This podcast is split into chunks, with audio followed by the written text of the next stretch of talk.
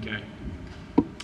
Uh, so last Sunday, after speaking on the sweet speech, I was chatting with Joel and Amy outside, and Amy said, I'm really looking forward to thinking uh, about self control this week.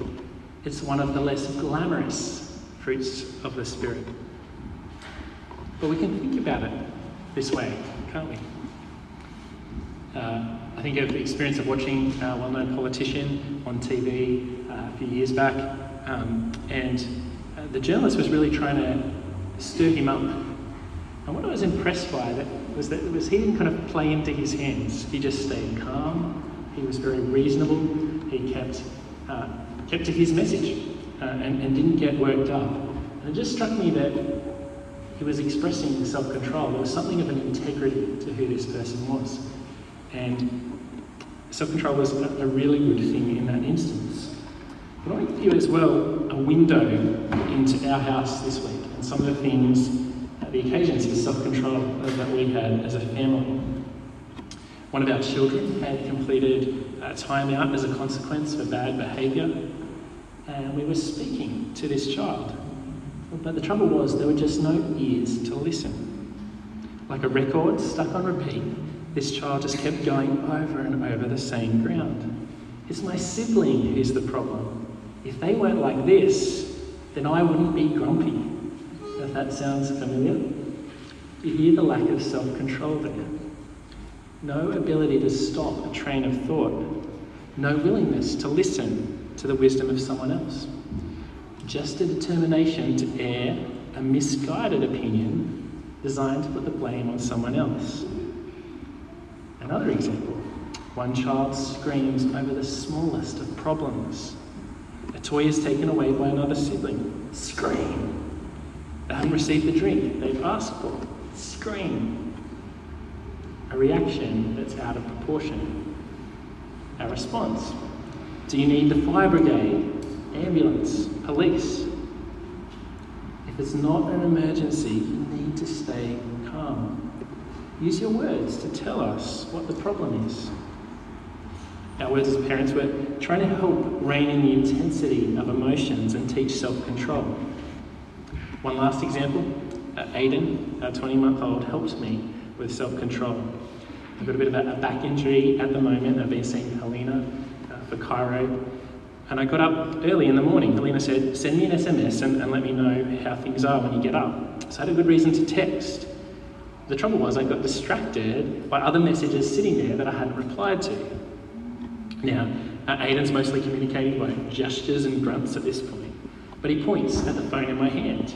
And he points at the little stand that we have to set our devices on up on the kitchen bench. And he says, eh, and points to the book in his hand. What's that, Aiden? You want Daddy to put his phone down? Hmm, says Aiden and nods his head. You want Daddy to read to you instead? Hmm, says Aiden and nods again. In that moment, he helped me to see my need to put down the phone, self control, and instead engage with Him. Well, I wonder where you and those around you are needing to grow in self control. I wonder what difference it would make to your relationships if you took steps forward in practicing self control.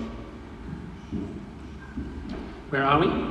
Well, today we're looking at self control from the book of Proverbs, and we're going to see that self control leads to flourishing where are we in our series? Uh, uh, these first three Sundays of January, we're looking at wisdom for relationships from Proverbs. And part of the reason for that is that relationships are central. Jesus boiled life down to two things loving God and loving our neighbour. Another way to put it is that life is all about knowing Jesus and knowing each other. So we're digging into Proverbs, this book that trains us to live in a Jesus centered way in the details of daily life. And we're doing it in this thematic way. So, two points to make today about self control and flourishing.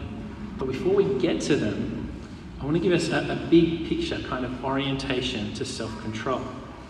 Something that helps us think about Jesus and how it is that knowing Him helps us grow in self control. So, as Amy said uh, last week, self control is a fruit of the Spirit. It's listed in Galatians 4 22 to 23 uh, where Paul writes this But the fruit of the Spirit is love, joy, peace, forbearance, kindness, goodness, faithfulness, gentleness, and self control. The fruit of the Spirit is contrasted to acts of the flesh that have just been listed beforehand, or all sorts of ways of living that, are, that we've learned that, that are destructive. They, they go against God and against His ways. So it's worth saying that self control is something that God works in us by His Spirit. It's a fruit He produces in us once we trust Jesus to rescue us and to bring us into the family of God. Does that mean non Christian people can't have self control? Well, no.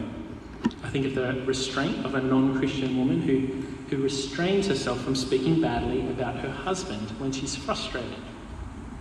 While she doesn't have God's Spirit in her, she's understood something about the way things work in God's world. She gets it intuitively. Speaking badly about her husband, it will damage the relationship. So she says no to that desire. She practices self control.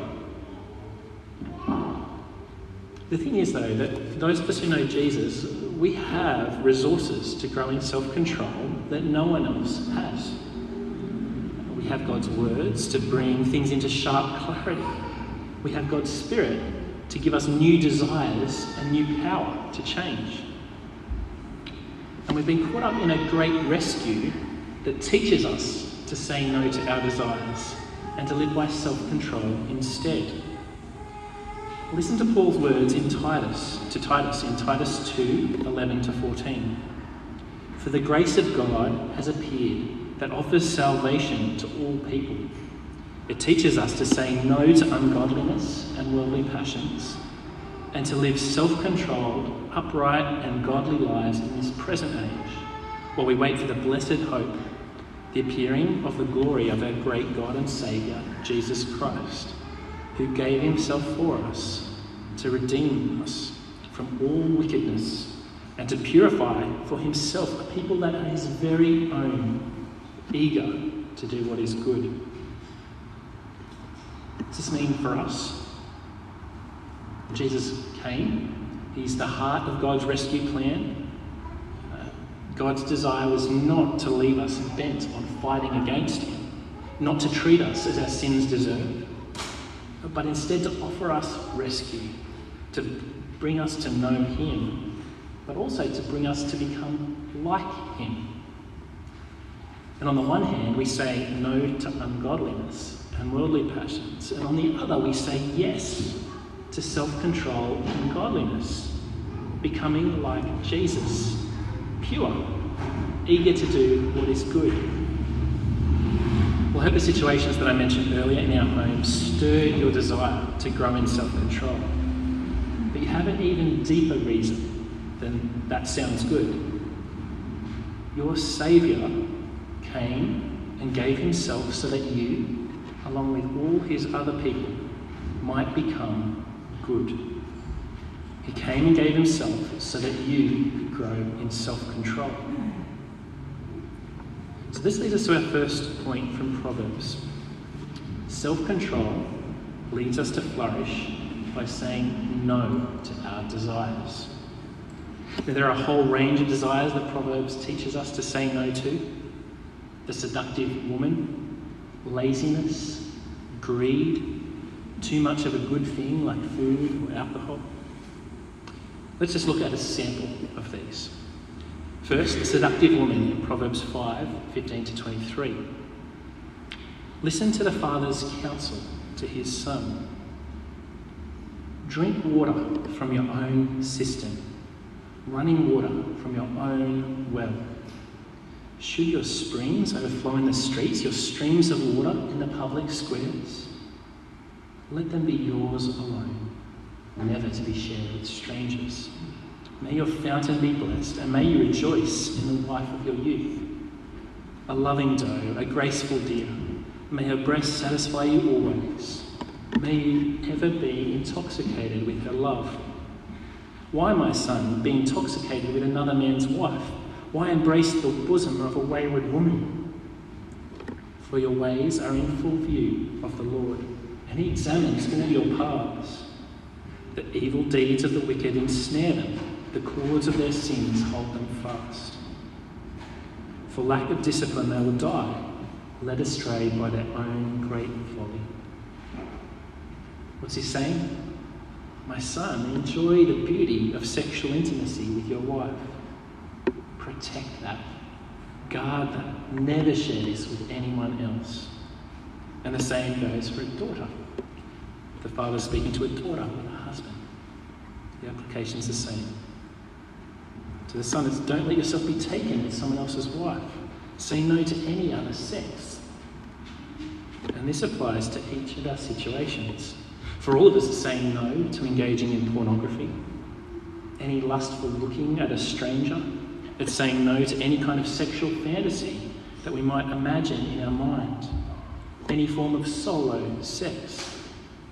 For the single person, it's the self control that consistently says no to acting on sexual desire. For the person who experiences same sex attraction, it's consistently saying no to acting on that desire.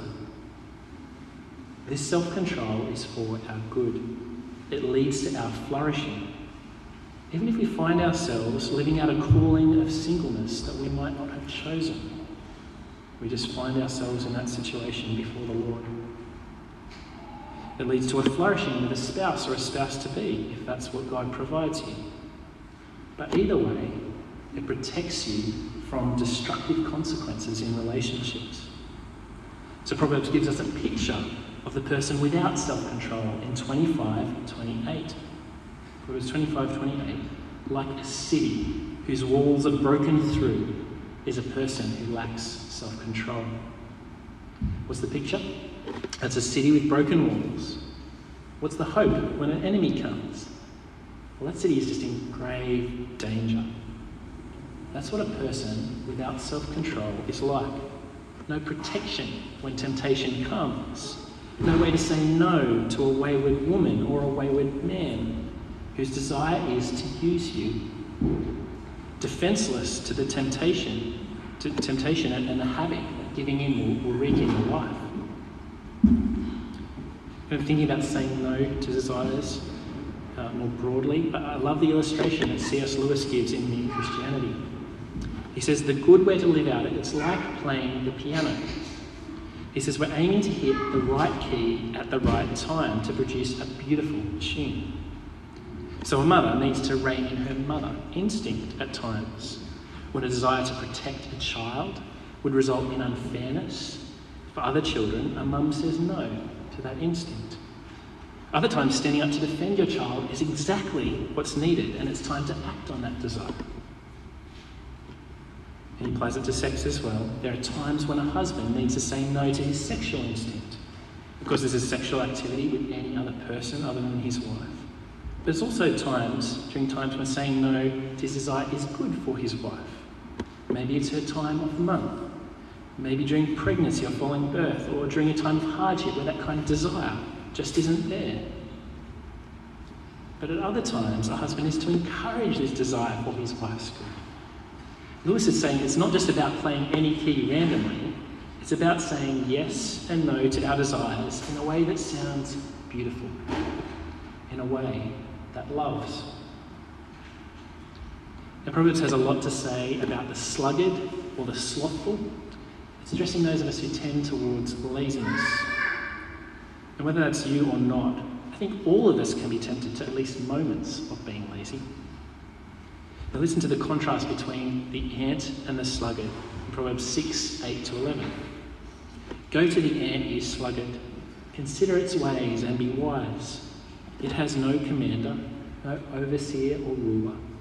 Yet it stores its provisions in summer and gathers its food at harvest.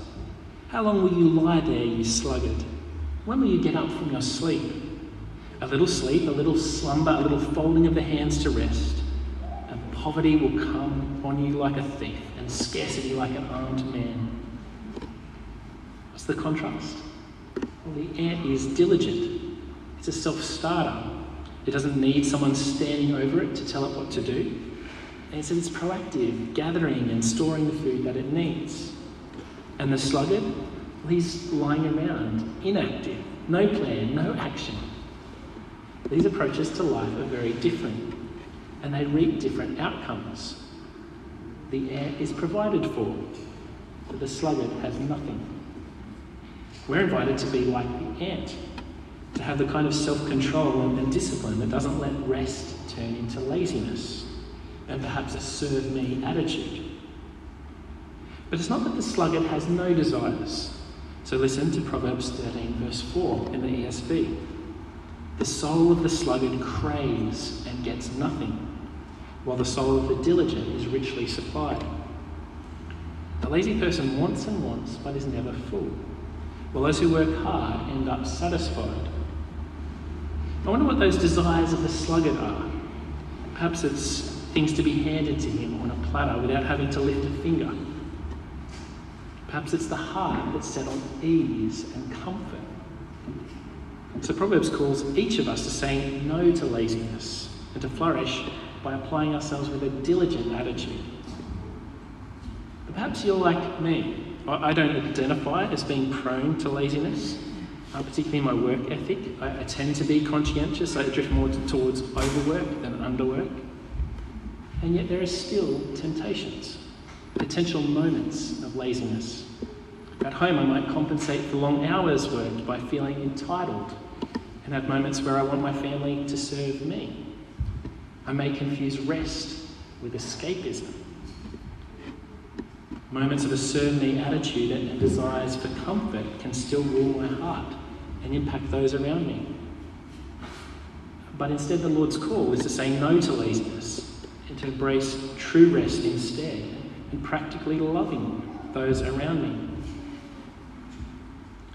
There's a proverb about eating too much. It said that there's, uh, you can have too much of a good thing. Uh, and from our reading, chapter 25, verse 16, we read this If you find honey, eat just enough. Too much of it, and you will vomit. What's it saying? Isn't it saying that you can have too much of a good thing? Honey is sweet, but if we have no limits, I'll just scoff this down until I've had my fill. We may vomit it up. It's the temptation children have at Halloween, collecting an obscene amount of chocolate and sweets. Will they eat so much on the day that they regret? Or will they enjoy just enough? Instead of overeating, self control enables us to indulge in the sweetness of honey, but to enjoy it in good measure. I wonder what's like honey for you. Where are your weak spots where you're tempted to go beyond just enough? Is it sweet food? Is it alcohol? Another drink won't hurt, or even I've got to drown the pain. Binge watching Netflix until you feel gross, or pulling all nighters gaming. There are all sorts of ways we can have too much of a good thing. Well, honey comes up again in our passage, but in a slightly different way. So, verse 27 It is not good to eat too much honey, nor is it honourable to search out matters that are too deep. What's it saying? Eating too much honey is not good. But here's something else that's not good it's not good to search out things that are beyond us. Some things are too deep for us to understand.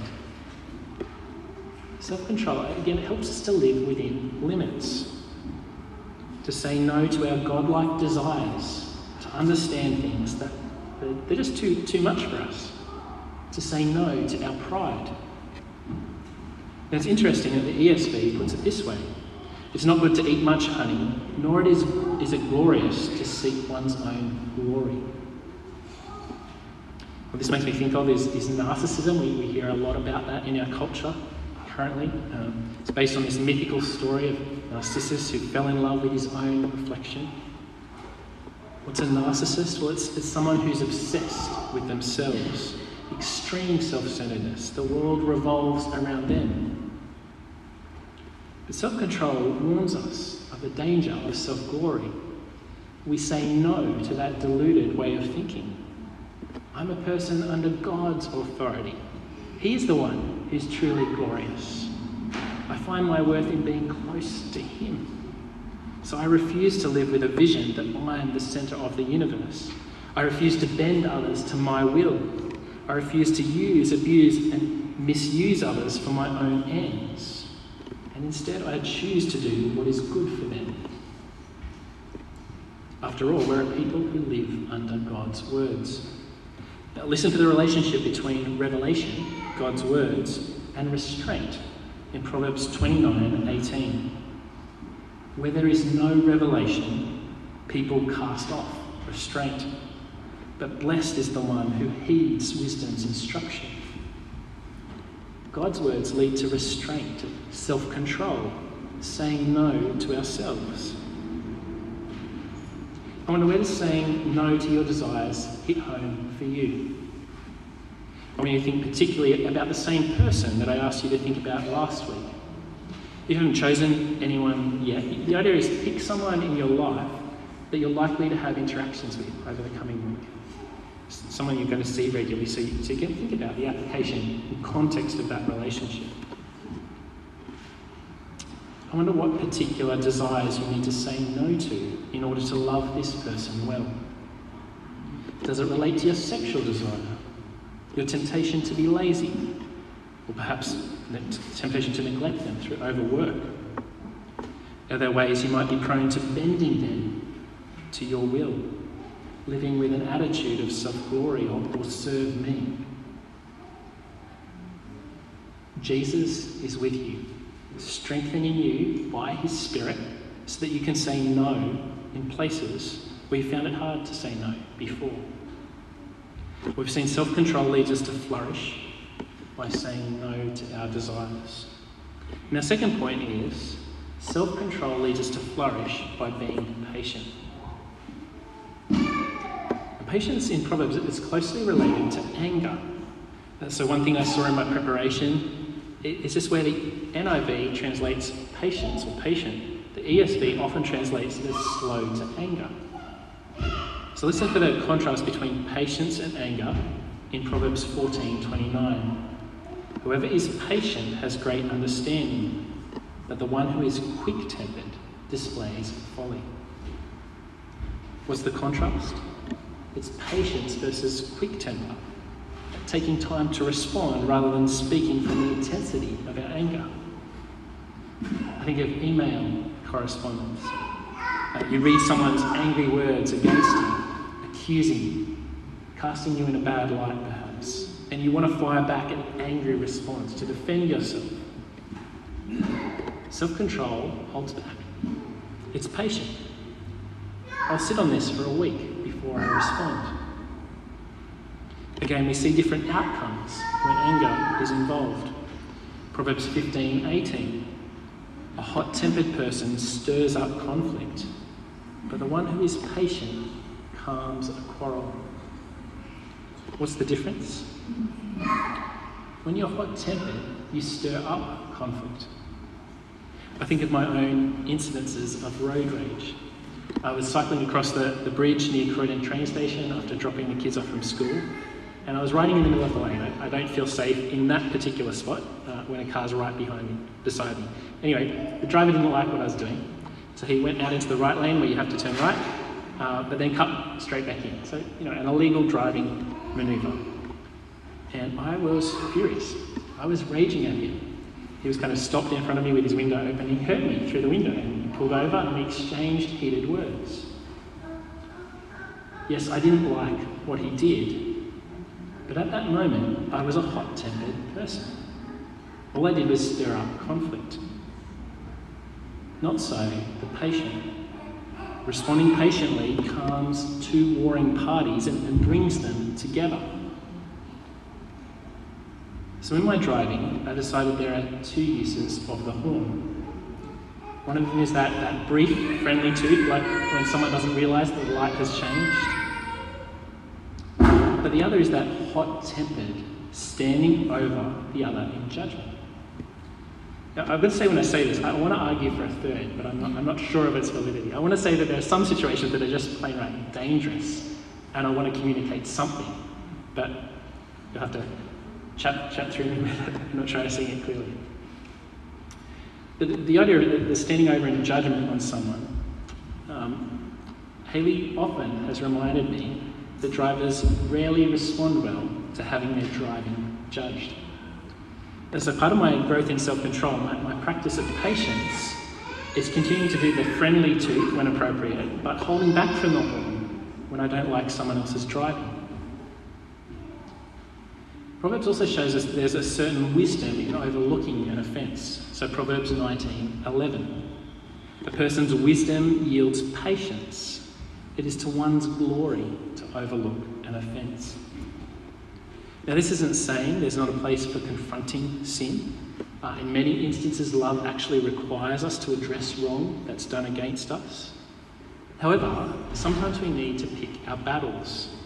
Uh, we let go of a smaller issue uh, in order to address something more important, to focus on that. Sometimes people are in no position to hear us, and it just needs to be overlooked for the time being. Maybe it's the case of relating to a weaker brother or sister who's operating from a different place of understanding than we are.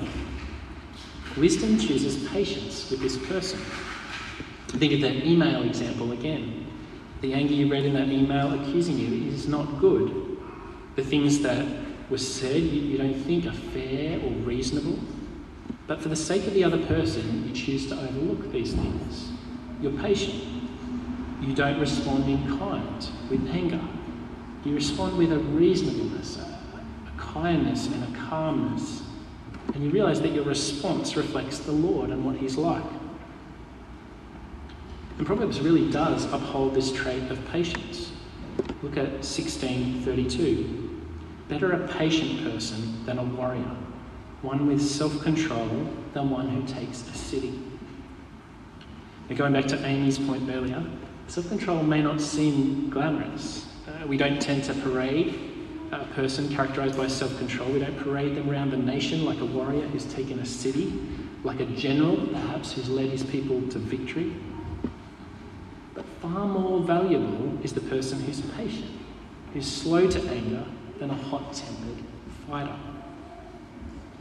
Look at what patience can accomplish in Proverbs 25 15. Through patience, a ruler can be persuaded and a gentle tongue can break a bone. Patience can persuade a ruler to change their mind.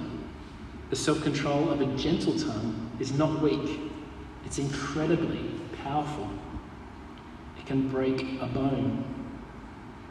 As you think again of the person you're focusing on, where can you see the fruit of patience in your relationship with them? How can you practice self control by building on that patience, and growing in being more and more slow to get angry? Where do you need to respond with more calm, to be more gentle, perhaps to overlook an offence? The Lord Jesus, He calls you forward in this direction, and He's purifying you so that you may be fit for Him, eager to do what is good. We've seen self control leads us to flourish by being patient. Today we've looked at self control from Proverbs. We've seen that it leads us to flourish by saying no to our desires. There's a certain restraint that it brings, and, and particularly in being patient. We've been thinking about how these things might impact our relationship with one person in our lives.